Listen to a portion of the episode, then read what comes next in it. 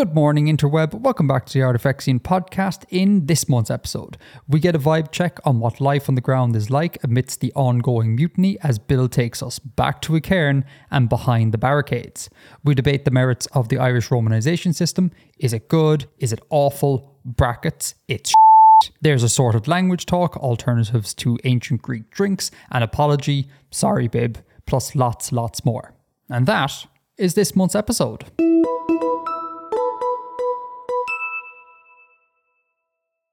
Do you want to open up the show this this month? Will you, I'm going to pass it over to you. It's hard to start a show. You open the show, please and thank you.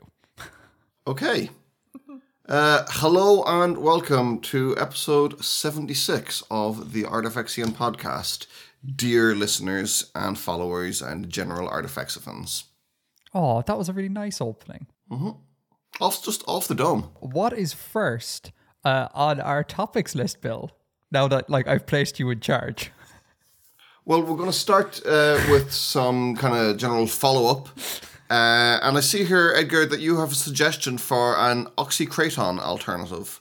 So, what I call Posca, that, that uh, vinegar, diluted vinegar drink, you've got an idea for an alternative. Tell me more. We need to start the show more like this. You're a very good MC, Bill. Like I said, off the dome. So I was uh, pickling onions the last day, um, like Korean style. Uh, when one goes to a Korean barbecue type jazz, one of the kind of like staple um, uh, side dishes one gets before the meat comes out, at least in my experience, is these like pickled onion rings, and it's onions pickled in uh, a, a broth that is uh, water, um, vinegar, soy sauce, and sugar.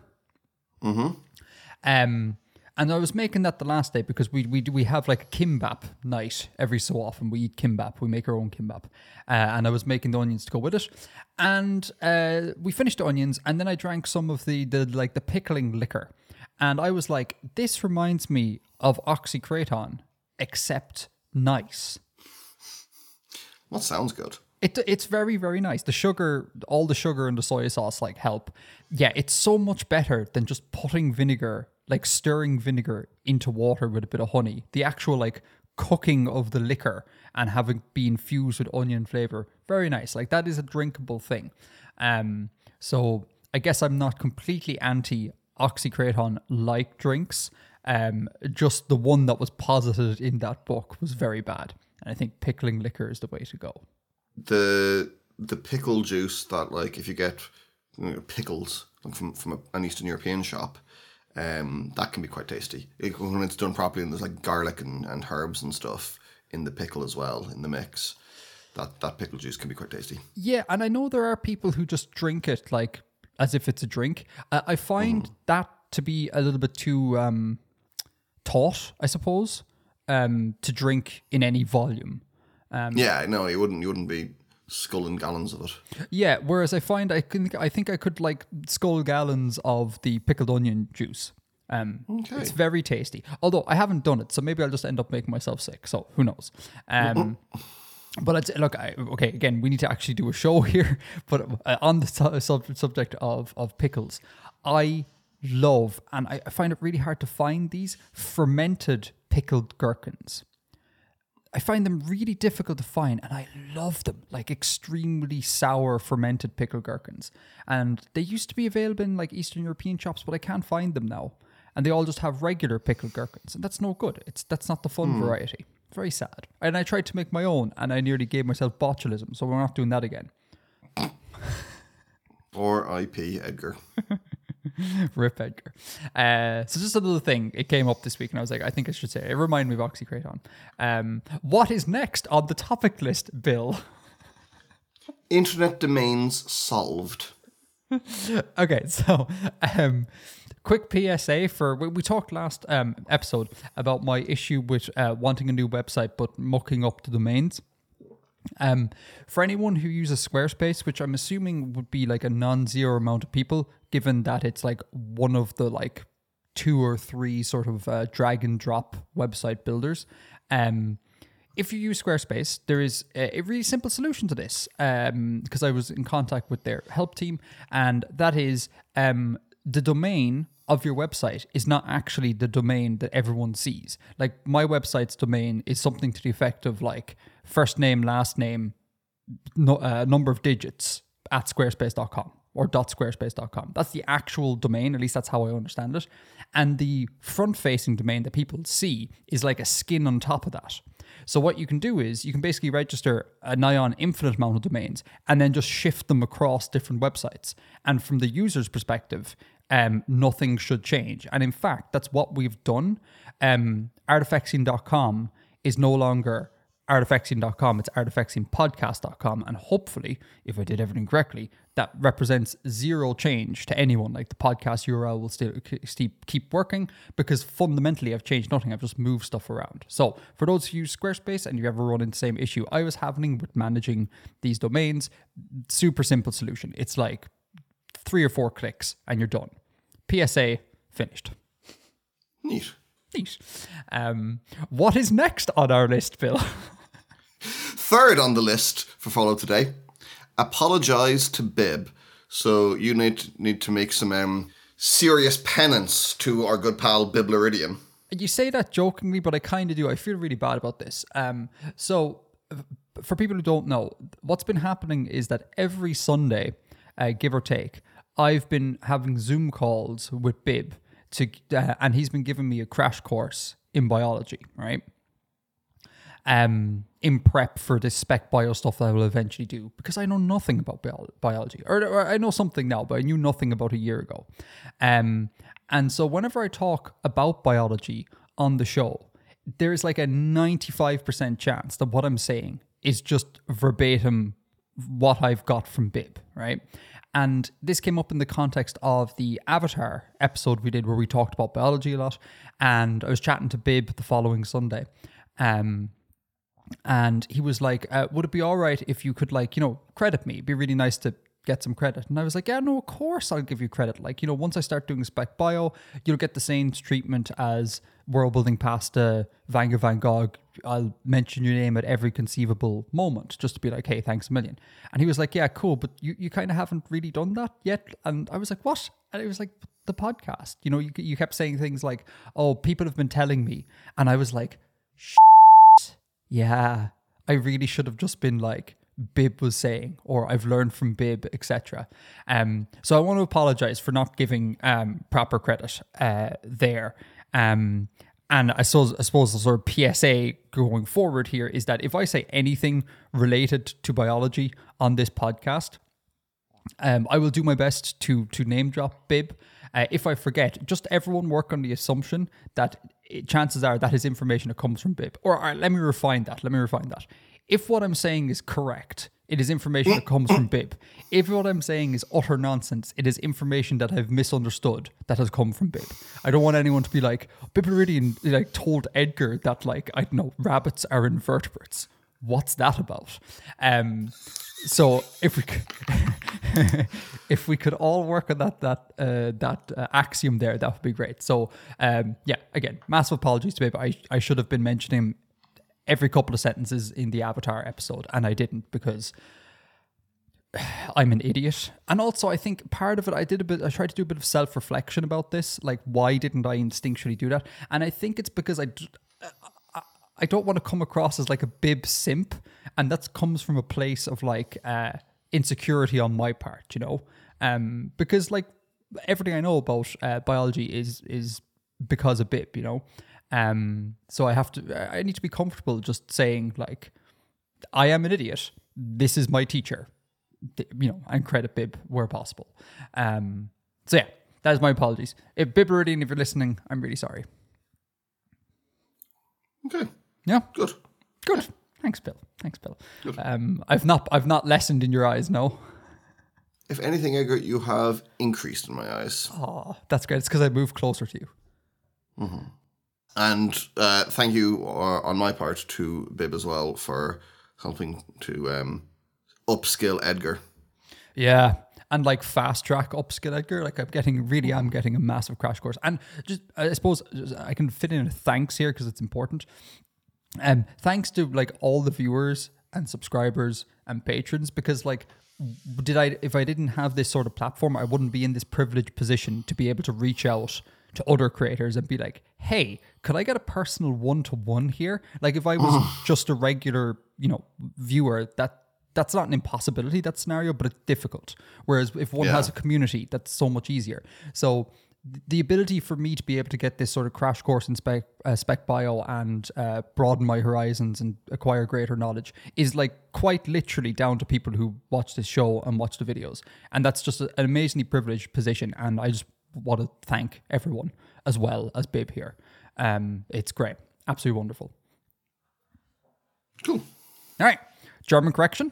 Let's move on to German correction. All right, we're beating through the follow up this month. It's because Bill wrote like a literal tome for his world building. Spoilers. Um, so I mentioned in the last show, uh, I was we were talking about um, gender, uh, grammatical gender, noun classes. Um, and I mentioned that in German, uh, I said that there's you could change the article with the noun Meer, M E E R, um the word for sea, and that changes the meaning. And i was like i i, I speculated that i think like dea meer um means sea whereas die meer or das meer means lake or something like that. Um i suspect that i was probably wrong with the particulars there and turns out i was. D uh, u slash dfyx our friendly neighborhood german uh, stepped in and said der see means the lake masculine and die means the sea feminine. Um, so I got the wrong. My, the spirit of what I was saying is correct, but I got the wrong noun in there, um, which you know is typical for me because my German extends only uh, insofar as I'm able to communicate with my German relatives, and that is not a thing that has come up. So there you go. Um, so thank you for the clarification, DF uh, YZ. By X. YX even. Jesus, I'm to. thanks for thanks for correcting me there. We'd have to issue another correction. A correction on it's correction section. um. Now, speaking of um, speaking of languages, uh, Kalua Dev, u slash Kalua Dev, uh, wrote a really cool comment um, based on our talking about Irish. I'll just, it's not too long, so I'll read out the whole thing. Hey, it's me again, here to talk about Irish. Glad to hear you found a ciorcal comhrá Edgar, Edgar. I hope you enjoy it. I have no intention of signing up for said thing until I complete Duolingo at the very least. Um, you're not alone in not being, uh, you're not alone in not being told about grammatical gender. I've talked to a lot of school school students who have never heard about it. Um, there's also a lot of patterns which can indicate whether nouns are masculine and feminine. This makes it a lot easier to deal with unknown nouns. Uh, this goes back to the point I think I made last episode where I was like, I don't think we were told about the underlying logic there. We were just told rote memorize these patterns. Like we're, we're not going to discuss masculine and feminine. Just memorize what this noun does, which is you know terrible. Um, I hadn't personally noticed the skew between masculine and feminine nouns, uh, but it was interesting, so I thought I'd look into it. I did analysis of some of the most common words and got the following: masculine 1040, feminine 574. So it's about two to three um, masculine, um, which seems to confirm my sort of initial um, uh, insights that like there's just a lot more masculine nouns than um, than feminine nouns, which is cool. And someone else, uh, I don't know if this was Clue Dev, it might have been someone else in the Reddit. Sorry if I can't name drop you. Um, speculated, and I think this is accurate, that the reason why there are so many masculine nouns is because the old neuter um, that got passed down from PIE through Proto-Celtic and etc. It got collapsed into the masculine section. So masculine's doing the duty of masculine and neuter. That was John Lang. John Lang. Um, hence why there's a disproportionate amount of masculine nouns, which is great because it just makes dealing with the gender an awful lot easier because you just you can almost just assume masculine and then just you know make a mental note when it's not. Your default expectation is masculine, which is kind of cool. Um, so thank you, uh, John Lang and Kalua Dev for the Irish follow Thank up you very much. more Irish, uh, a heated debate about Irish coming at the end of the show. So stay tuned for that. Um, and that is, God, that is a really fast uh, follow up section. I think that's follow up done. Have you got anything else to add? OMC. No, I, th- I think that uh, I think that concludes follow up. Wow. Okay. Main topic.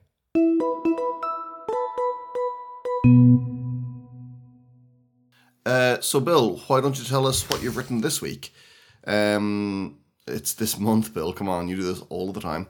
This month, I have written a letter from within the barricaded zone in Lansk. Do you think next month we could just, I could just have a month off uh, and you could just do the podcast as both me and you at the same time? Are you sure you want that? I think everyone would love that. The irreparable brand damage that I will do. uh, that would be gas. Damn it, April, April Fools has has come and gone. Oh, that would a fun one. Uh, anyhow, yes, story time. Let's go.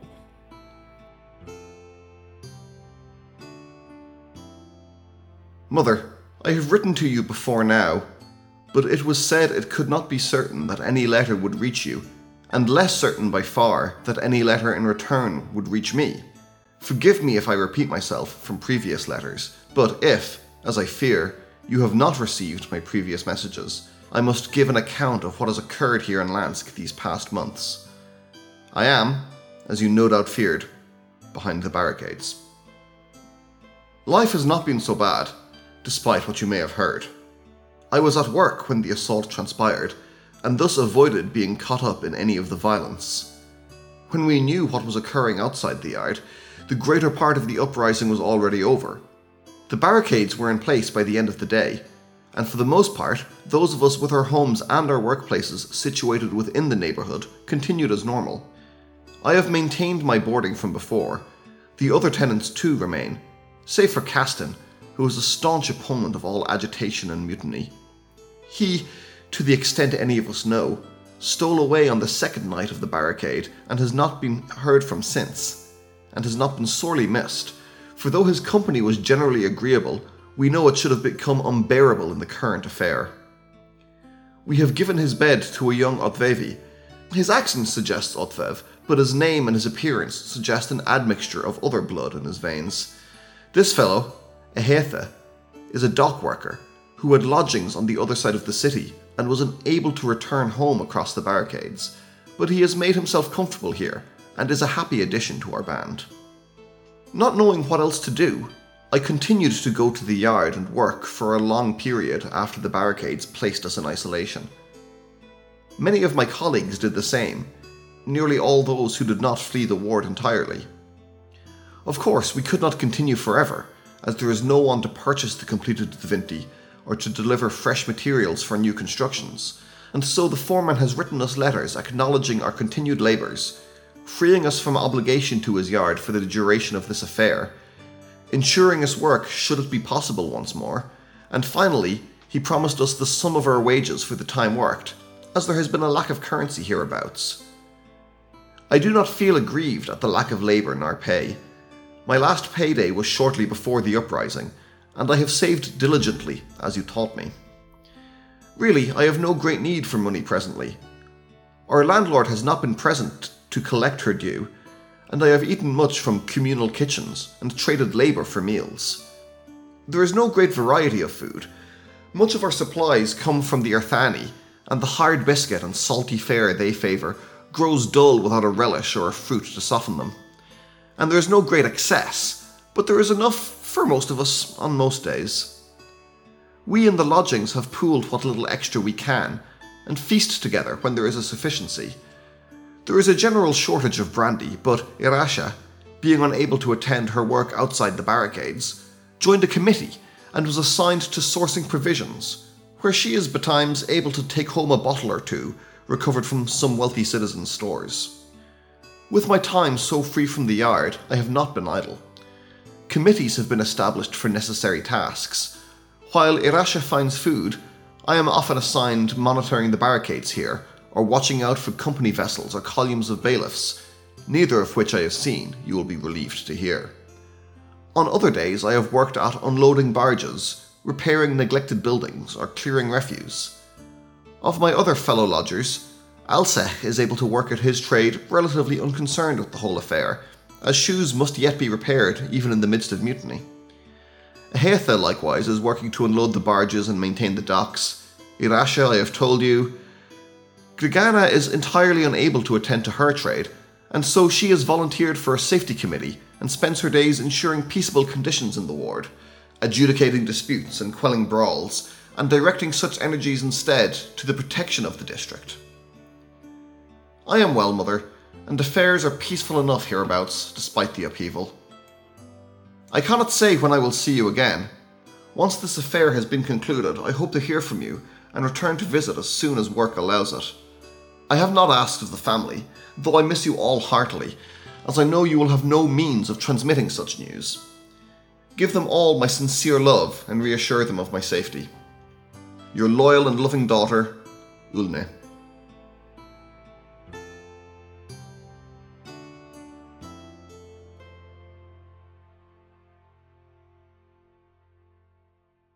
Very nice. You you took on board some of the suggestions that I and others in the Reddit made. This is the divided city vibe that we were talking about. Uh, yeah, I guess. Yeah, that's cool. That's really cool. I has that occurred before? I can't remember. Um, I, I hadn't written anything from within the barricades. No. Oh, I mean, like, no, no. I mean, um, has something where like I've said, "Hey, you should do X, Y, and Z," and you've come, been like, "Huh, that's a good idea." I'm using this moment to revel in the fact that one of my suggestions was good enough to perhaps be uh, implemented. Uh, it fills me with, with great joy.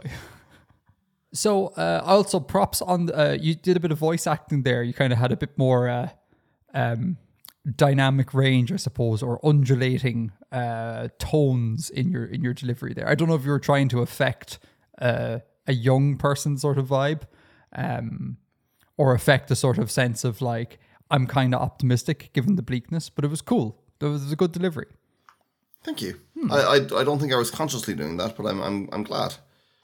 Um, so I guess the main thing uh, I have, I have, I have various um points, but I think they can broadly be boiled down to two things. Um, and this the first one can be wrapped up in your general sort of summary of what's going on to catch people up who haven't heard it. Names. We have a lot of names introduced. Kasten, Ahita, uh, sorry about the pronunciation, Irasha, Alsech, Gregana. There's tons of names here. Um, Sure. So it might be worth just doing a quick like character um, review of these people uh, in the context of like why we're at this story. So let's start there. Okay, so these are all like totally new characters, not mentioned before. Um, Ulna is a woman living in Lansk in the area that has um, kind of had a mutiny and has, has barricaded itself in, in protection from the bailiffs and the companies. And the other characters I name are just people who live with her. And Ulna Ulna is the writer of this um, piece. Ulna is, is the author, yeah. Ulna is the letter writer here. It's Ulnar and her flatmates. And and do the flatmates have any sort of relevance here uh, at all? Is there anything going on with them other than you know to to demonstrate how life goes on in this context? kind of just showing how how life goes on. Like these are all people that uh, uh, Ulna would have written to her mother about, or would have said mentioned in in previous letters to her mother. So she doesn't go deeply into explaining who they are. Um, she doesn't say what Arasha does that she wasn't able to go to work, just that Arasha can't go to work. Um, and assuming that her mother will remember what Arasha does. Oh, that's she, nice. She works in a different district. Um, no, so this is this part of an kind of an ongoing conversation. The the mother's assumed knowledge of some of these people is is an, implicit here. Okay, cool. Um, yeah, so those are the people she works with. Um, Lives with. Alsek is a cobbler. Um, Ahetha is the new guy. He's a dock worker. Um, Irasha, I haven't figured out what exactly she does, but she worked in a different place and she can't go to work anymore. um, as can as is Gregana. Um, yeah, it's that's just the the living situation. And and I suppose the mother is also a character here. So do I? I just take it that the mother is in the same city, but just on the other side of the barricades. No, no, a different city. Different city. Different city. Okay. Oh, Yeah. okay. Okay. Or may- actually, maybe maybe- maybe not even a city. Maybe somewhere a bit more rural or something, but Okay. Cool. Cool. Cool. not in Lansk. And then we have the other the other chap. Um, what's his name? Uh, the guy who left was it Caston? Caston. Yeah. So I'm assuming Caston is just uh, what what's his shtick here? Because he says he's a staunch opponent of all agitation and mutiny. So he's kind of like um, he's just not politically aligned with these people. So he's like, I'm I'm I'm getting out of here. Yeah, I mean, I don't think the the um that Ulna is necessarily particularly political. It's just like she she's found herself here and kind of needs to be doing something. So she did some work with the with the, the committee. Uh, but yeah, Caston is more political. He's opposed to the the labor movement, opposed to the agitators. And when he found himself in like kind of the midst of a rebellion, was like absolutely not, not putting up with this, and snuck away. I mean, makes sense. I think I, I would probably try and do the same thing. I wouldn't be like, I'm gonna stay here when you know fighting is occurring. If I can get out, I, w- I would get out. Um, so this is probably my misunderstanding of things. Um, but it, you say that the writer Ulna is not very political, but it seems like uh, the vibe I got is that you were kind of demonstrating a sort of like informal, um, almost governmental structure arising out of this chaos with with all these committees. Um, Like I'm getting kind of like anarcho-communist vibes. I, I find anarcho-communists tend to talk about committees an awful lot, and people Sure. forming committees. And it it the, the feeling I got is that all these people were like, well, look, it's bloody chaos here. We need to cobble together some sort of system to maintain society. And the way that's manifested is in the creation of these various committees to do things. And they sound very kind of uh, what's the opposite of a hierarchy? Like Non-hierarchical, yeah, yeah, exactly. Non- anarchic. anarchic, non-hierarchical, etc. And if that is the case, um, we would imply that maybe the the writer is to a degree political because she could just opt to not partake in those things at all. But it seems like she's lived. I get, I'm getting the vibes of like young people, young, relatively poor people in a flat with like political notions about how the world and society should uh, be, and then going out in the world and trying to manifest this. Um, but I feel like I'm perhaps reading that wrong because you said that Ulna's not particularly political. Yeah, I mean, I, I- see what you're saying, but um, like her her first thing when the barricades went up was to just keep going to work. You know, she's not like a a, a motivated agitator. Um, she's someone who's found herself in this situation. She kept going to work. Then, like, there was no real point in going to work anymore, and she was looking for something else to do. And you know, people they, they needed people to unload barges or to fix houses or to join the committees and, and keep keep watching the barricades. So she was just kind of doing stuff that needed to be done rather than being ideologically motivated uh, for the sake of the of the mutiny or the rebellion or whatever. Uh, am I? Is my assessment correct that there is a sort of like informal governmental structure being set up here with with all these committees?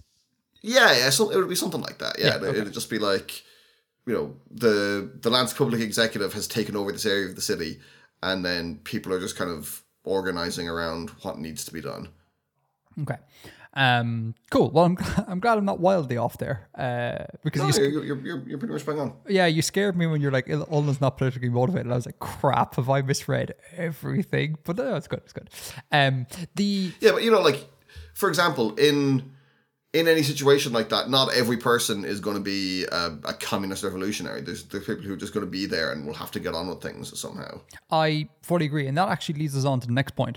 Um, I love and always find fascinating the way that, like, in war zones, war zones it need not be war zones, which I always thought was kind of fun because, um, you know, from video game world. You get the impression that if there's a war going on, there's just shooting all the time, right? Though the, the entire region is dedicated to fighting. Whereas um, what actually transpires is that you can live in the midst of a war zone um, or, or a country um, that's under siege or whatever, um, and your life can be fairly normal. Like it might be hard to get eggs or something because like supply chains have been interrupted, but it's not like because your country's at war, you're constantly a threat of, of having a bomb dropped on you. That's like very uh, localized, you know? Um, and so I like that you leaned into this. Like, well, I was at work when the assault transpired uh, and thus avoided being caught up in the violence. That you can kind of just go about your day and be like, huh, a rebellion took place. I had no idea. Because, like, war need not be this all encompassing thing that affects everyone in a brutal manner, you know, or in a very Yeah. direct, brutal manner. Like, obviously, like, it has negative effects for everyone. Um, So I like this. I really not, not like everyone is immediately being shot at all at the same time. Exactly. Yeah, life can go on as normal. Um, and I, I hesitate to say fun example, but uh, back when I was really young, um, like in the early '90s, um, I remember. I remember either being told that this happened or I, I, I have some latent memories, first-hand memories of it actually happening. But my elderly German grandmother would call us periodically when she heard about some outbreak of violence up in the north.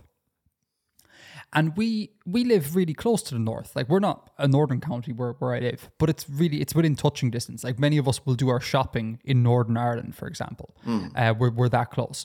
And like there was literal violence going on, you know, tens of kilometers away. But like that had no relevance to me at all, you know? Yeah. Um and like that didn't affect anyone or anything.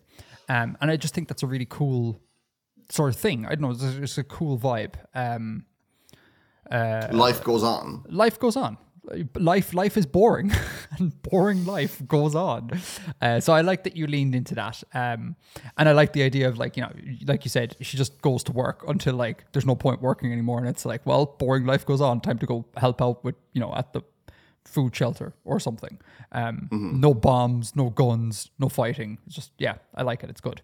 Um, although, although I will say mm. she is writing a letter to her mother, so she may be downplaying um, the the proximity to peril that she was in. I mean, that's that's fair. That is fair. But it's still it's still a plausible a plausible story. Like it's not like a yeah yeah, that, that, that is, it still has to be plausible, and and thus that that uh, point you're making still rings true. Yeah, yeah, and or or it could be a literal case that um or a case that it is literally true what she's saying, but mm. um it might be a, a non-stable um uh setup, as in at any time violence could come to her doorstep. It just so happens that currently it's all yeah. not really affecting her. So yeah, um, layers, Bill. Your writing is like mm. onions. It's very Shrek like an ogre. like an ogre, exactly. um, the other thing. Um, I do love, I do love that we. It wouldn't be a piece of Bill prose without some sort of like dig at um, the upper classes, and I do like the sentence. Um, uh, she's able to take a bottle or two uh, home uh, recovered from some wealthy citizen stores. I do like that. We just we need to get in that the upper class are being screwed. That's fun. Um, the the last sort of big talking point I suppose I have is the um, uh, quote. And finally, he promised us the sum of our wages for the time worked, of there as there have been a lack of currency about. Um, you seem to belabor this section here when you talk about how her work petered out. And it seems mm-hmm. to be that her her bosses her employers seem to be like good employers. Um is there something in that? Like that seems like a really nice thing for a person to do to be like i will pay you for your time. Yeah i mean so that's like the the the foreman rather than like the manager rather than the owner necessarily. Um and he is stuck in um, the middle of a rather significant uh, labor agitation um, event. Uh, so he's probably just being rather smart in, in terms mm. of hmm. self preservation there by being, oh yeah, of course. I mean, I'll, I'll I'll pay you. Of course, I'll pay you. I don't have it on me now, but here's a letter saying, no, when when we have the money, you can get it. Um, right. You know, if he was just being unpleasant about it, it would probably be he would feel unsafe for him to do so. Um, that's that's the most cynical take there. I mean, he, he could just be sound. He could just be a good guy. Um, hmm. And you know, sometimes people are. Just, they kept going to work. Um, they were trying their best in the situation they were in to keep things going and to have a sense of normalcy, and it ran out. So he's just trying to do right by them in turn. Is the so your one Ulna works on uh, making Divints or Divinity? Yeah. Is yeah. Uh, the manufacture of Divinity uh, a centralized um, process? Like, is there is there like one monopoly making all the Divinity in Abesk? Yeah, or is this spread out? Like, as in, is the uh, is the inability of this company to make Divinity a big problem? Is this like Lockheed Martin or whatever not being able to make whatever they do, weapons, planes. I don't know what they do. Um, uh, Weapons planes. weapons, planes. Uh, is is this like this, or is it like if nothing is coming out of this particular factory, it doesn't actually make any different uh, difference in terms of keeping airships in the sky? It, it doesn't make a huge structural difference. No. There, there are other people that, that do it as well in, in other parts of Lansk and, and in other cities. Okay. Okay. Cool. Um, yeah. I uh, Viva la Revolution. That's um, that's that's all. I, that's all I got. Uh, have you have I missed something? What would you um, like to talk about?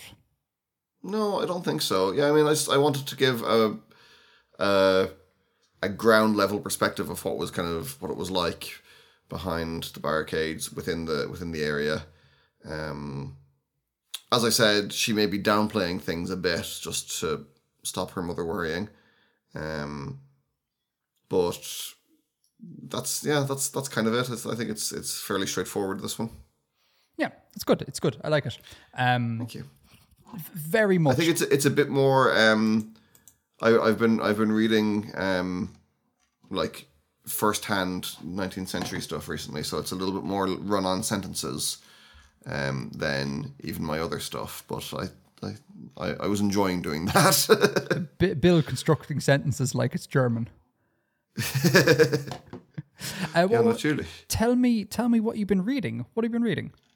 Um, the Recollections of Rifleman Harris. You're so nerdy, is, Bill. Uh, it's uh the memories of a soldier who was in the 95th Rifles in the Peninsular War. And just like talking about stuff he did and what he got up to and battles he had. And Sorry, so what is the Peninsular War? The Peninsular War, it was the Spanish Portuguese part of the Napoleonic Wars. Okay. Something just dawns on me, right? Mm-hmm. Uh, would it be worth ever doing like air quotes book review of things like that that you're reading? Um, because that has like some definite world building relevance. Like we're going to discuss primary sources of of like army people. You, take some information and inject it into your worlds here. That seems useful. I, I, I, I, have some degree of trepidation about it because it seems, I'm sorry, shockingly boring, but it may be useful.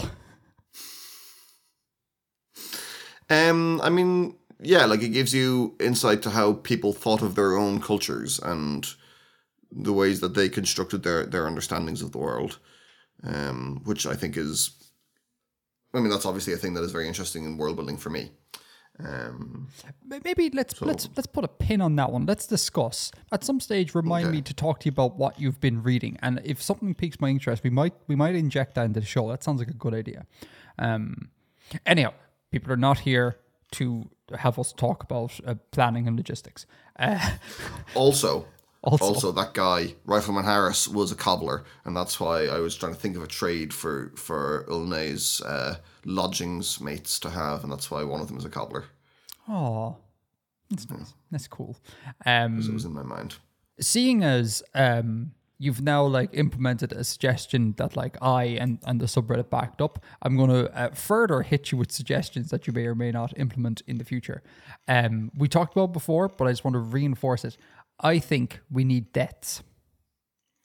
I think we need uh, some characters to die. Um, that would be nice. Now, the, the issue with that is that the only character that would have some weight with dying would be Yar uh, because he's mm. definitely the most fleshed out character. So it may be worth, um, if this were me, it may be worth fleshing out some other character and then uh, using that to kill off one or the other.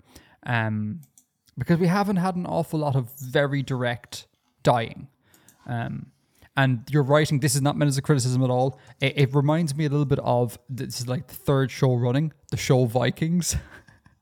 because um, it's become a bit of a gag between myself and the captain when we watch it. Whenever any character is in jeopardy, they never die. Um, mm-hmm. Like I think your man Ragnar died of old age, uh, and one of the one of his minor sons who didn't really have a plot died randomly. But anyone of note tends not to die at all. Um, and I feel like it's it's a little bit like this. So it would be kind of cool to be like just stun us one day with like this beloved character or hated character just gone. Wait, Ragnar died of old age. Didn't Ragnar just get really bloody old? Oh no, he didn't. No, no, sorry, sorry, I, uh, sorry, I got confused. No, he became like an old man who lost all of his clout, and then he went to England, uh, and uh, your man in the north killed him. He like he went willingly to his own death, basically. Um, Okay, yeah, because I mean, I haven't, I haven't seen that far, but I mean, that's absolutely not what happened in like all of the the stories about him. Yeah, sorry, I sorry, I, I I got that wrong. But he, he didn't die in the sense of like it came as a, a shock or it, it, it involved a plot twist. It was it was very much like Ragnar's arc is done, uh, therefore we'll kill him, but we won't kill him in a very grand way. We'll just send him willingly to his own death. Um, I, I want more Ned Stark. Basically, is what I'm saying. Like, I want to just be like, damn, I did not see that coming. That dude's dead. Holy crap! There's a power vacuum. Yada yada yada. That'd be really cool. Um, I would like to see this sort of thing in in in E Cairn, where the character that we've been following uh, ends up dying, and that causes us to have to rethink how we think about this world. So that's just that's just my advocacy piece. Take it or leave it. It's up to you. Cool. All right. Reddit back me up. All right. Um that's that done. Shall we motor on to No, sorry, your MC. What's coming up next, Bill? Um, next we are going to talk about your recent planet reveal. We're finally at the stage where we can kind of sort of talk about um the videos again because there's no point really talking about tutorials. It's like this video showed you how to use this tool. Not very interesting to talk about. Um, world reveal. I, I don't have a massive amount to talk about here unless you have points and clarification. The main reason I want to bring it up is I want to further uh, thank Worldbuilding Pasta and encourage people to go over to Worldbuilding Pasta's site. Uh, the dude just dropped an amazing tutorial on how to do like realistic erosion uh, patterns that is um, just great. Like he's doing the Lord's work over there. Just go check it out. It's it's absolutely brilliant.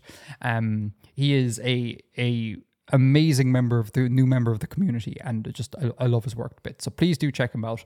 And yeah, massive thanks to him again for putting the world together. It was. Uh, I dare I say a stroke of genius on my part to get him to do this because I had a sneaking suspicion people would absolutely hate the GPlates section, and that came to pass because people were like, enough of this crap. And it's really great that I was able to have Building Pasta working on this in the background so we could get through GPlates as soon as possible and just switch and be like, here's the world. Uh, if you want to make something like this, see the last couple of videos. Um, so it was without that, uh, the, the the channel would be tanking a little bit because I'd be like, well, I'm sorry you hate GPlates, but we got another 20 episodes to go because it takes a long time to make a world in GPlates. Or I'd have to like leave the internet for like a month or two uh, while I worked on, um, not a, a month maybe, while I worked on it and then just be like, surprise, I'm back, here it is. And no one has the context of how this all works, you know? So, um, it vital role Worldbuilding Pasta played there. So links in the show notes. Check him out. Dude's awesome. Yeah, go Thank you, there. Worldbuilding Pasta. Now, have you got anything to point out? Anything that that piqued your interest? Um, No. no, why? So why is the timescale set up as it is that you're you're you finished at like minus eleven fifty? Are you going to you you're going to keep developing it further from this point, or No, it's just the consequence of the program. Just start it, start the timeline with enough room that you can comfortably make your simulation, and then whenever you decide, like, I think this is the modern world, just cut it off there, and then export and relabel all the dates. Okay? Yeah, because it's going from 850 to zero. It just so happens that the way it's presented in GPlates is two, uh, 2000 to 1150. Um, Right. Yeah, just again another one of the ways GPlates is a little bit awkward, but you know what can you do? Um, no, it's it's it's cool. I I mean, watching it, I I was thinking I was like, oh, you could do cool stuff with that, or you know, I was thinking of like stories I could I could settings and and, and cultures I could put in it. So Good. it is an evocative world that you have That's good. That's cool. that you have ended up with. That is that is very very cool. Um, I, I the thing that I find uh, interesting about this process is that um, there have been times, particularly when looking at other people's work, because people send me their attempts at GPlates periodically. Um, and they'd be like, "This is my modern world. Here's the same Go look at it. Tell me what I did wrong." I find that it's oftentimes once you have a full history, it's oftentimes like if you just back it up a little bit from where you stop, you kind of have an opportunity to go. That's actually a better world. Like that's a better arrangement of continents. If I just go, you know, a hundred million years before where I actually stopped. Um, uh, like a better arrangement of climate zones, etc. And it's a really cool way of kind of, um, in an unpredictable way, getting a world you like. You know, because if you sat down was like, "I'll draw out the continents exactly like this," you you may not get there. But because you started from an initial condition and evolved forward and tried to get to where you'd like to go, the in between could actually be even better than the where you'd like to go. Um, and I think that's just cool. And like you, you like the process takes a long time, but you have like an infinite amount of worlds in one simulation. You know, you could stop at any time and be like, "That's my world," um, which I just think is just just so great. I love this so much, Bill. Like I know it's super nerdy, and I know everyone's like, I don't want to spend like two, three weeks working on this simulation just to get a modern world map. But God, the deep time stuff really fills me with joy. It's just so cool. I think I've uh, I've drank the Kool Aid something serious here. I've gone down a rabbit. And good. And good. Good. Thank you. Um, so that is Jesus. That's the shortest. Let's talk about the um, the the video ever. My God. Um, green room. Sure. if you haven't already done so, go check out the video. It it it's it's cool. I really like it. Links in the show notes. Um, all right, green room in three, two, one.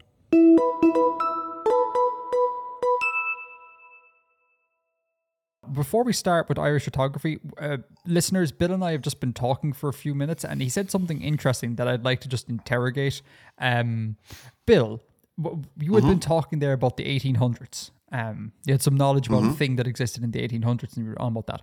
And it, it just occurred to me that, like, so much of your writing and stuff is inspired by this kind of I'm going to get the term wrong Vic, Victorian is that a Victorian period what's this period of kind of like 1800s to like middle 20th century what's what is that Uh, well, the Victorian period would begin uh, in 1838, I think, uh, in the 1830s, um, 1837.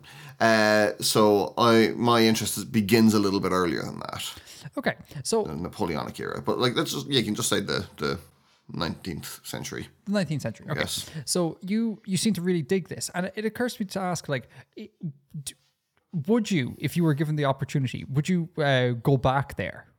Like do you feel anachronistic? Do you feel like damn i really was born the wrong time period? I would love to exist in that cultural stew of that time period. Absolutely not. is it is that because of like rampant disease? Uh, the disease and the uh, yeah the hygiene, um, the rampant inequality. I mean, it's not you know like there's huge wealth inequality now, but like it's it's less kind of overtly racist and stuff. Um, okay so you don't Yeah. you, you would you like the era but you would not go back there yes, What what is it about that era that that I'm sure I've asked you this before. I'm sorry. We'll rehash it for new listeners. What is about this era that like you really enjoy? um, I mean it's it's partially aesthetic. Um, Okay. You know, I like I like the the clothes and things and and the the design sensibilities of the time. Um, and it's it's an interesting period of change. Sure. Um, I guess, and then just you know a lot of stuff that I have enjoyed has been set in that era, so it's got like you know nice nice associations for me. Um, Interesting. I guess that's it. Yeah, it's it's mad. Like obviously aesthetics is a highly subjective thing and it differs from person to person. But I like if you were to be like name a time period where the aesthetic, aesthetics like aren't very appealing to you, I'd be like that one. that one right there. I just like the clothes and stuff. I find I just find it. Maybe I've just been like traumatized by too many period dramas. Um, yeah, that is not a time period that I have I have much interest in. That's, that's really interesting. There there are a lot of bad period dramas. Let's be fair. Th- th- there are. But you liked Poldark. I did like Poldark. Yeah. Yeah. When is a period drama not a period drama? When it's a jar. When it's jar. Great. I am now 100% clear on what a period drama is. Thank you. Um, but like if you have a drama set in the 20s, would that not technically be a period drama as well? Because it's, Of course. Yeah. yeah, yeah. Um, so You could make an argument Call the Midwife as a period drama. the midwife, I don't know the midwife. You don't know Call the Midwife? Oh, the captain started watching that. Uh, I, I have not watched it. I, I know of it as a thing. I know nothing about it though. Um, Yeah. Okay, so I guess yeah, I like Downton Abbey and stuff. If under this definition, it would also be a period drama.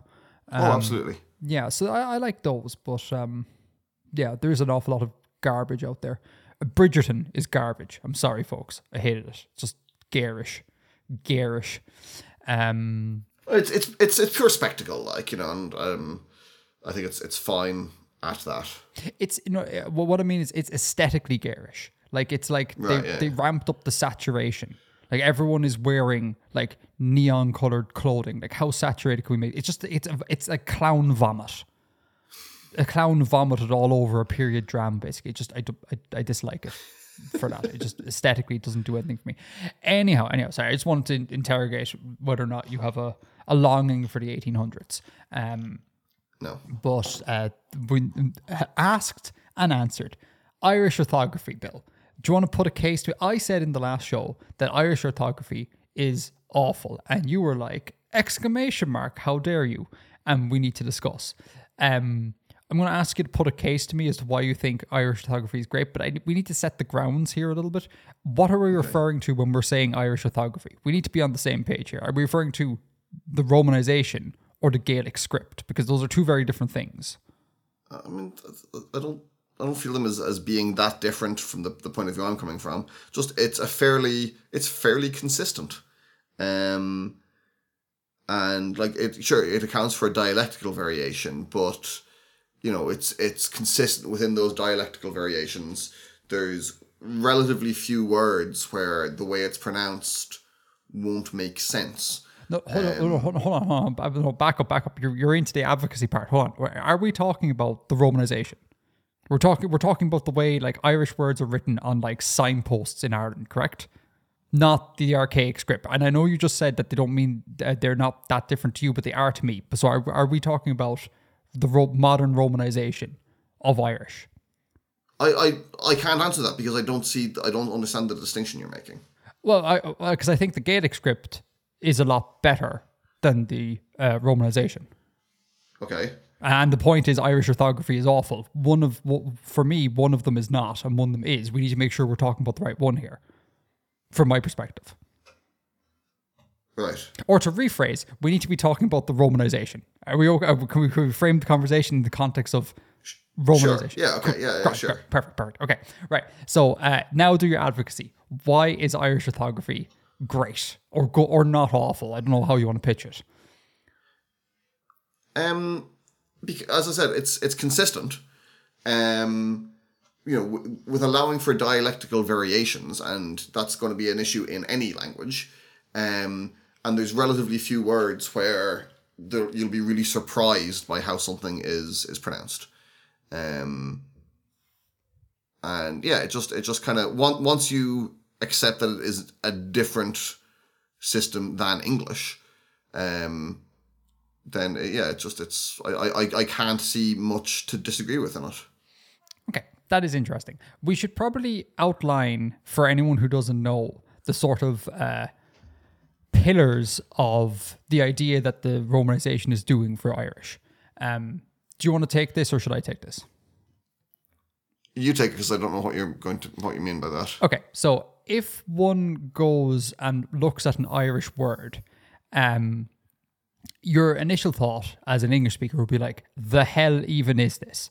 Um, and there's a couple of rules that the orthography that the Romanization follows that kind of make what you're seeing make sense. Um, just for context, if anyone wants to pause the show, open up a browser and enter in the word, enter in the letters uh, T A O I S E A C H. Okay, that, that is an Irish word. Don't click on the Wikipedia link because it'll give you the IPA. Just look at the romanization, right? You look at that and you go, what even? Itawi Seach, right? Uh, you're like, what even's going on?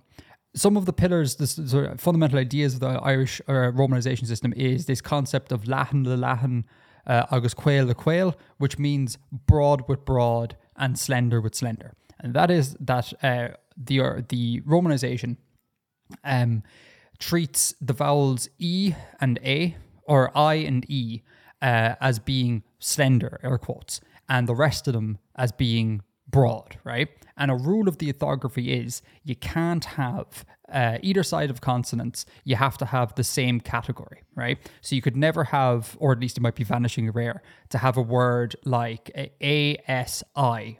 That doesn't work in the orthography because A is broad and then I is slender. So you have to insert sort of a dummy vowel to make sure that either side of a consonant everything is either broad or slender. So a word like, uh, hypothetically, a word like A S O I would work, right? Because A and O are broad. And so circling the consonants, you have these broad vowels, right?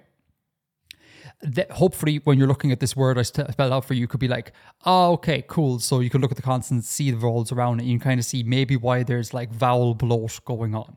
Uh, another thing is because Irish has uh, uh, mutations, and uh, an effective way of notating that is with like I guess dummy letters as well. Uh, commonly a H um, will be inserted to show a, a, lenited form of a consonant. So you have a B, which is a B sound. You put a H after it, it turns into like a W sound, which is a lenited form of that.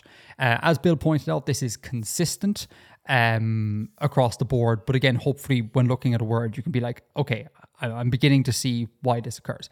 And there's a couple of other rules that are very kind of alien to from an English speaking perspective, um, but they're kind of like intrinsic to the system. Did I summarize that fairly well? Yes, you left out an important fact about the broad and slender, though. Oh, go for it. Sorry. That consonants are have broad and slender pronunciations as well and that's why there's extra vowels. That's why that rule exists. So you so it's you you yeah. know how a, a, a consonant is pronounced. Like if you had the the sequence A S I, it would not be clear how to pronounce that S. Mm-hmm.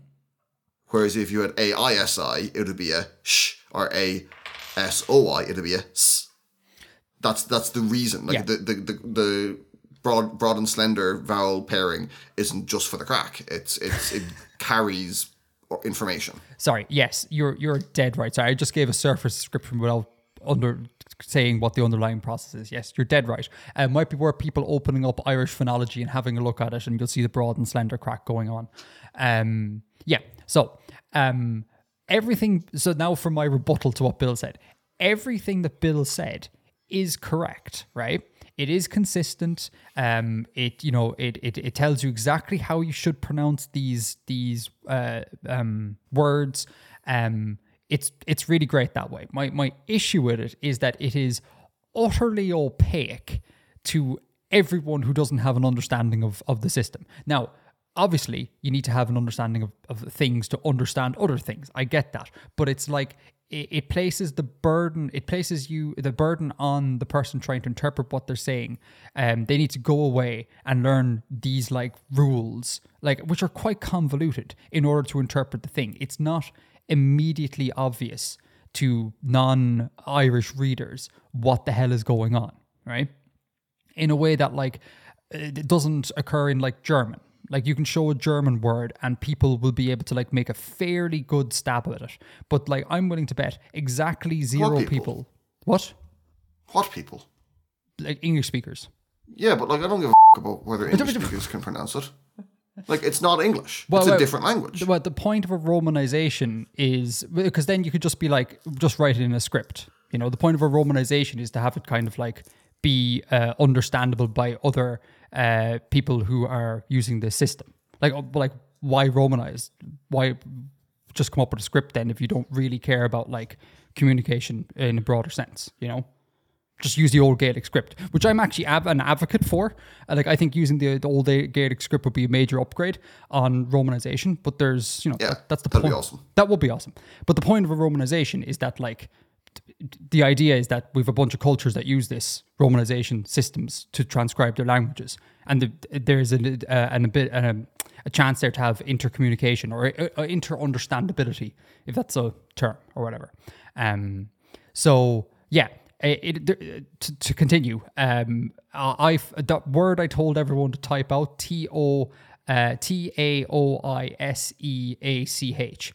Uh, I'm willing to bet exactly zero people would come to the conclusion naturally that that's pronounced Taoiseach because there's just so much extra information there that goes contrary to the way a lot of romanizations um, work. You know, um, I think the the notion of we'll use extra vowels to indicate what consonants are doing seems just like a crazy solution.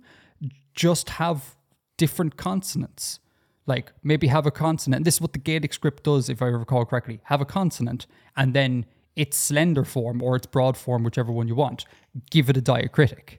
Like that's so much cleaner than No. what? No. Okay, well, we may disagree on that, but I find it. No, no, that that's not that's not accurate. Why is If that? If you spell Taoiseach in the Gaelic script, it still has as many vowels in it. Okay, well then my example of the Gaelic script is, is flawed. That doesn't change the point that uh, using vowels to indicate what a consonant is doing is, is a far more cumbersome way of doing it than just putting a circumflex above an S, for example, or a Sure, dot but below but, but but that's that's that's also a problem in the, in the Gaelic script. Sure, Grant, I will I will fully accept that. That doesn't change the point I just said. Like I find the usage of vowels in the romanization system to indicate what consonants are doing just hilarious. Like that's why are, why do we even settle upon this? You're just going to have so many so many um, glyphs then for, for, for different consonants. No, no, you'd no, you'd you'd have you'd have a set of glyphs, and then you'd have diacritics, Right, right. For for the which is the, the Right. and then you can see like this is the base glyph S, and an S with a circumflex, whatever, is its is its its slender version. Now, granted, you need to go off and learn what those are, but like at least then, you know, at first glance to anyone, you'd be like, this is an S, and this is like a modified S. Whereas like ISE, for example, why, in what world is ISE the correct way to communicate that that's a sh sound and not an S sound, in specifically in reference to the word Taoiseach? Um, that's that's that's a crazy solution we've come up with there. Um, and it it not only does it do a bad job of communicating what the consonants are doing, it also then makes the vowels hilarious because again in the word Taoiseach, T A O I, that combination needs to be there to fulfill all the rules. But that you're leading, you're led to the hilarious conclusion that A O I is E. Like in no world is the combination A O I E. No one would look at that and in a vacuum go, that is how we transcribe E. A O I. Like a triglyph to, to transcribe E, but also sort of do stuff with consonants. That's a hilarious solution, in my opinion. I just I don't know. It just doesn't seem like that to me at all. Okay, well, And, and I mean, like I think every language does stuff like this. I mean, I think trying to look at it from what other people will will get is I don't know. It just seems seems misguided. I don't I don't see those so those things suggested for like French or Italian and and their uh, peculiarities of of how they're pronounced uh, so my, compared to other languages. my argument is not that a romanization should be perfectly like perfect and there should be no peculiarities. My issue is that the pu- pu- peculiarities of this are extreme. Like we've gone way, way over left field here.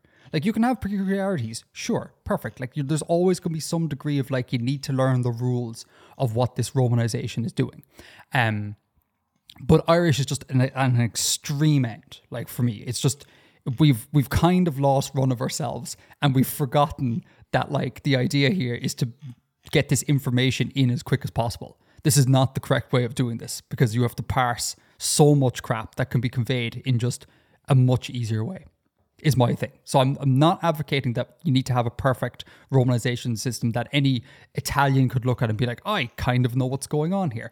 I'm saying you need to have a romanization system that isn't as cumbersome as the one we currently have. It's not to do with romanization though. Because it's it's as I said, it's nothing to do with romanization. Th- that that vowel stuff there is in the Gaelic script as well. But this is where at the start I was like, we need to we need to differentiate the, between these two things because I'm treating the romanization as we're, we're taking these Latin characters and we're putting them on Irish, right? That is a thing removed from the Gaelic script. Right. So, as in when we had a romanization, we'd totally change the spelling of things. Yes. Like I think Irish needs a spelling reform because these spellings are insane. Oh no, no, no. tell me, tell me why no. I just, I just don't see the point. Like, Okay, okay, hold on, hold on. Let me let me just interrogate. What I, I I'm genuinely curious here. Like, do you accept the notion that one could perhaps see the current system as being a bit bloaty? I see why you've come to that conclusion. Okay, okay. And I would like to know why you don't come to that conclusion because for me it's like self-evident. Um, It's just that I think it doesn't, it doesn't matter. Like, right, but it, but but why? why doesn't it matter?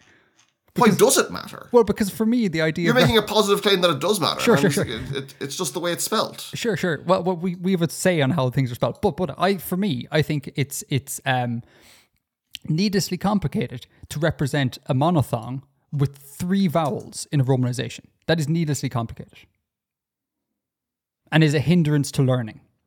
See, I don't think it is a hindrance to learning because I never had an issue understanding that AOI was pronounced E. Uh, yeah, okay, but th- that's because like we began learning this as when we were kids and we had a sponge and our mind was able to soak all this stuff up. But imagine coming to this later in life. Say you move to, say you're Ukrainian, you move to Ireland. You're like, I'd like to get, I'd like to learn a bit of Irish. You look at this and you go, oh my god, no, or you struggle with it for ages. Like that, that, that stuff matters to me. No, I, I, I think no, I, I don't think changing the the identity of it is.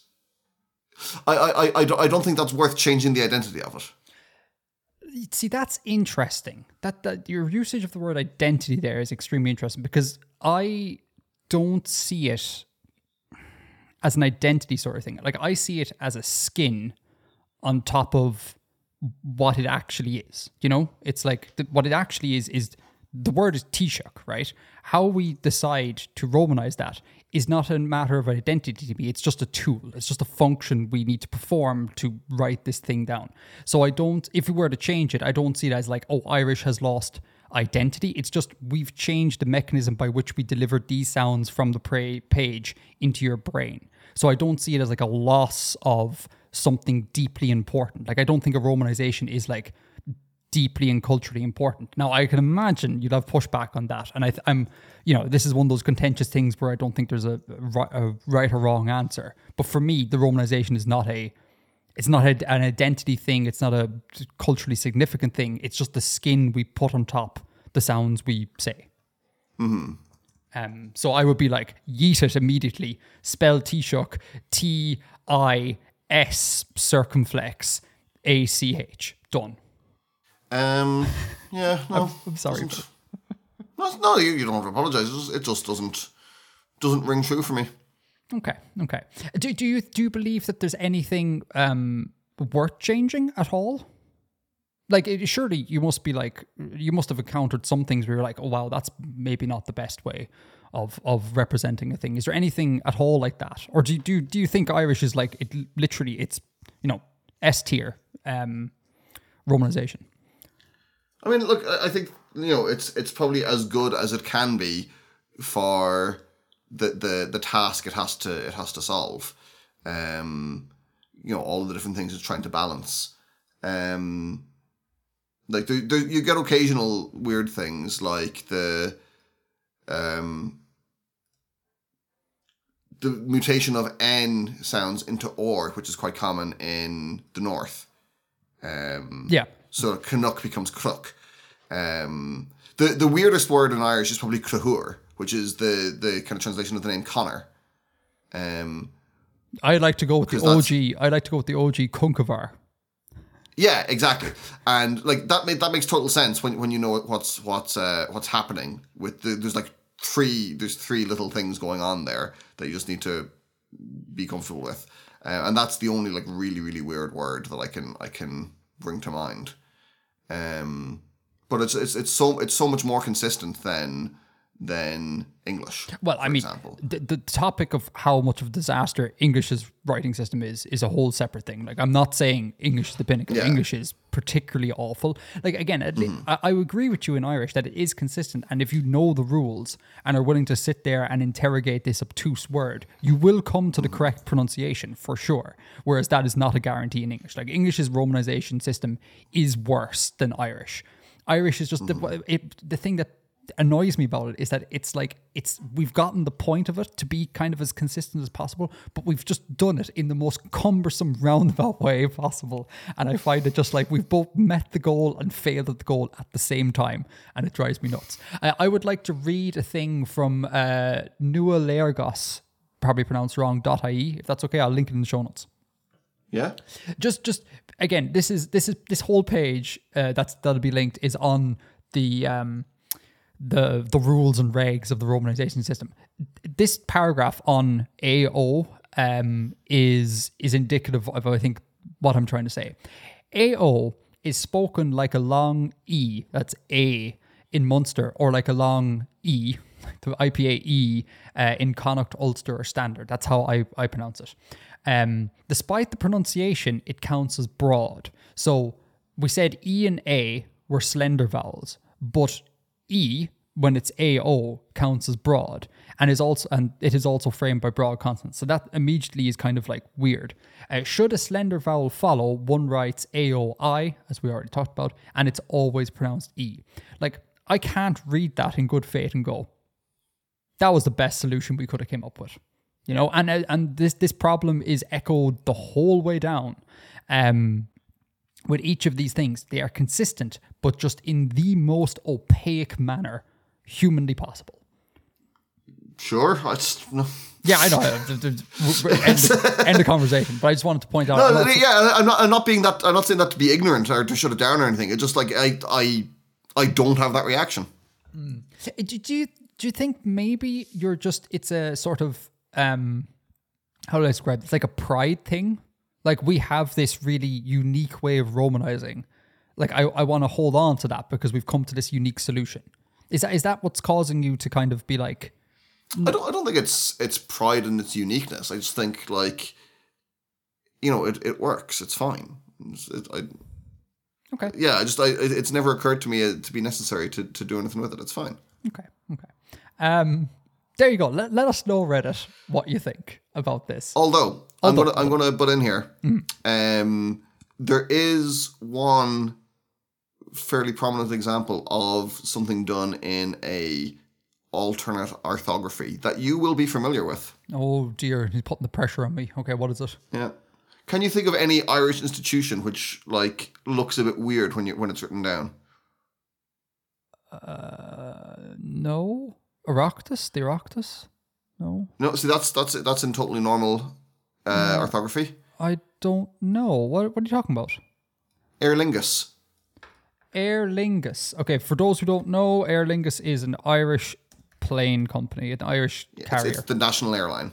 it is the national airline, as much to Ryanair's chagrin. Um, Uh, L I N G U S. That doesn't look like an Irish word. no, is it an Irish word? Yeah. Oh, it's it the is. word for fleet, which is normally spelt uh, L O I N G E A S, I think.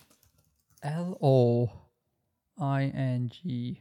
Yeah, yeah, yeah. Okay, all right. Aer Lingus. That's really Yeah. interesting. Yeah, And it was named, I th- or it's like I can't remember how it got its its name to be in this um, orthography. Uh, but you know, have you heard of the politician Éamon Ó Cuív? I have not. Okay, he's um, he's a TD for uh, international listeners. That's uh, a member of our parliament, a Teachta Dála. He's from Galway, and he spells his name Ofada C U I Fada V. Hold on, hold on. I need to look him up now. Eamon. Uh, oh, spe- oh, oh, oh, oh. Why is Yeah, he only one? O. No, no, no. I was, I was, that was an exclamation. Eamon O'Queeve. Eamon O'Keefe. Why is he doing this? So his grandfather, I think, uh, developed an alternative orthography, and that's the that's the system according to which um, Aer Lingus is named. Oh, I had no idea. Yeah, so you might find this interesting to look into. Yeah, I, I, sh- I should point out to people why I had this oh sort of um um reaction. Um, this guy's second name C U I Fada. That's I with an accent or a or I would diacritic V. Right, C U I diacritic V. Um, that is immediately galling to people who are used to looking at Irish orthography because V is a like a non-native letter. We don't use it. Uh, I'm sure we use it in borrowings and things like that. Yeah. But like native words, you just you never see a V. That's just not a thing. So that's why it looks immediately like oh, um, I I need to look into the orthography, but I find it like it's like, oh, great, cool, that's much better because the IPA for his second name is K I long vowel V palatalized. So you're close to what the IPA actually says, um, which I would count as being a good way of communicating sound across different peoples, etc. But it's like we're so close, but we still have this U here and I'm like, I see what that's doing. It's uh, maybe it's it's or maybe it's labializing. Pronounce his name for me, will you please? Um, Eamon O'Keefe. Oh, I mean, I would have thought maybe O'Queeve, but the, the the IPA given here doesn't say that. That's what I was thinking as well, and I thought maybe the IPA might be wrong, so that's why I was asking you to because I could see queeve, um, C U I V. I could totally see the U there performing the function of like a W and labializing it. But short of reading up on this alternative orthography, I'm kind of like once again, it's like we've gotten close, lads. We've gotten close. Let's not talk about the problem with C. Leave that aside for a second, but we're getting better. But we're we're still in, insistent on just having extra vowels for unavoidable re- reasons. I think I will look into that bill. That is extremely, extremely interesting. Have you got in the early 20th century? Uh, Sean spelt normally. Wow, changed the spelling of his surname to conform to a simplified spelling system of his own invention, uh, which he called on Leitiriú Shímplí, which is like simple letters, I suppose, the simple Yeah. letters. Um, I will leave a link to this in the um, the show notes as well if I can find a good summation. That is interesting and cool. I really hope it does a good job. Um, and I will immediately advocate for it. Um, okay, Irish orthography. Done. The conversation's done. The topic is not resolved, but the conversation, I think, has, has reached its conclusion. I am. I, so every time I have an opinion on the show, I'm always my default expectation is that people are going to disagree vehemently with me. Um, see the last two months of podcasts, right? Go to Reddit and see that. You just you, everyone disagrees, and that's fine. That's fine. I I am confident enough to say to declare on air that people are currently or have been typing comments on the Reddit, um, listening to this in agreement with me. I cannot I cannot fathom a world in which people are like, Edgar, you're totally wrong here. I just cannot fathom it. I cannot fathom it. Um, so I'm confident I'm looking forward to going into Reddit. I'll see you there, folks. and thanks for backing me up, chat. Love you all. all right. Um, all right. Well, you're MC, so you can wrap this boy up. Well, I think that's the end of episode 706. Uh, thank you all for listening. Uh, thank you, Edgar, for being here with me. Uh, thank you, chat, for listening to this premiere with us. And um, until next time, Edgar out. No, Bill. What? You, you're What? you're the MC. You have to do Bill out. Oh man, I feel weird breaking the tradition that way. But we've already we've broken the entire tradition of the show because I made you MC.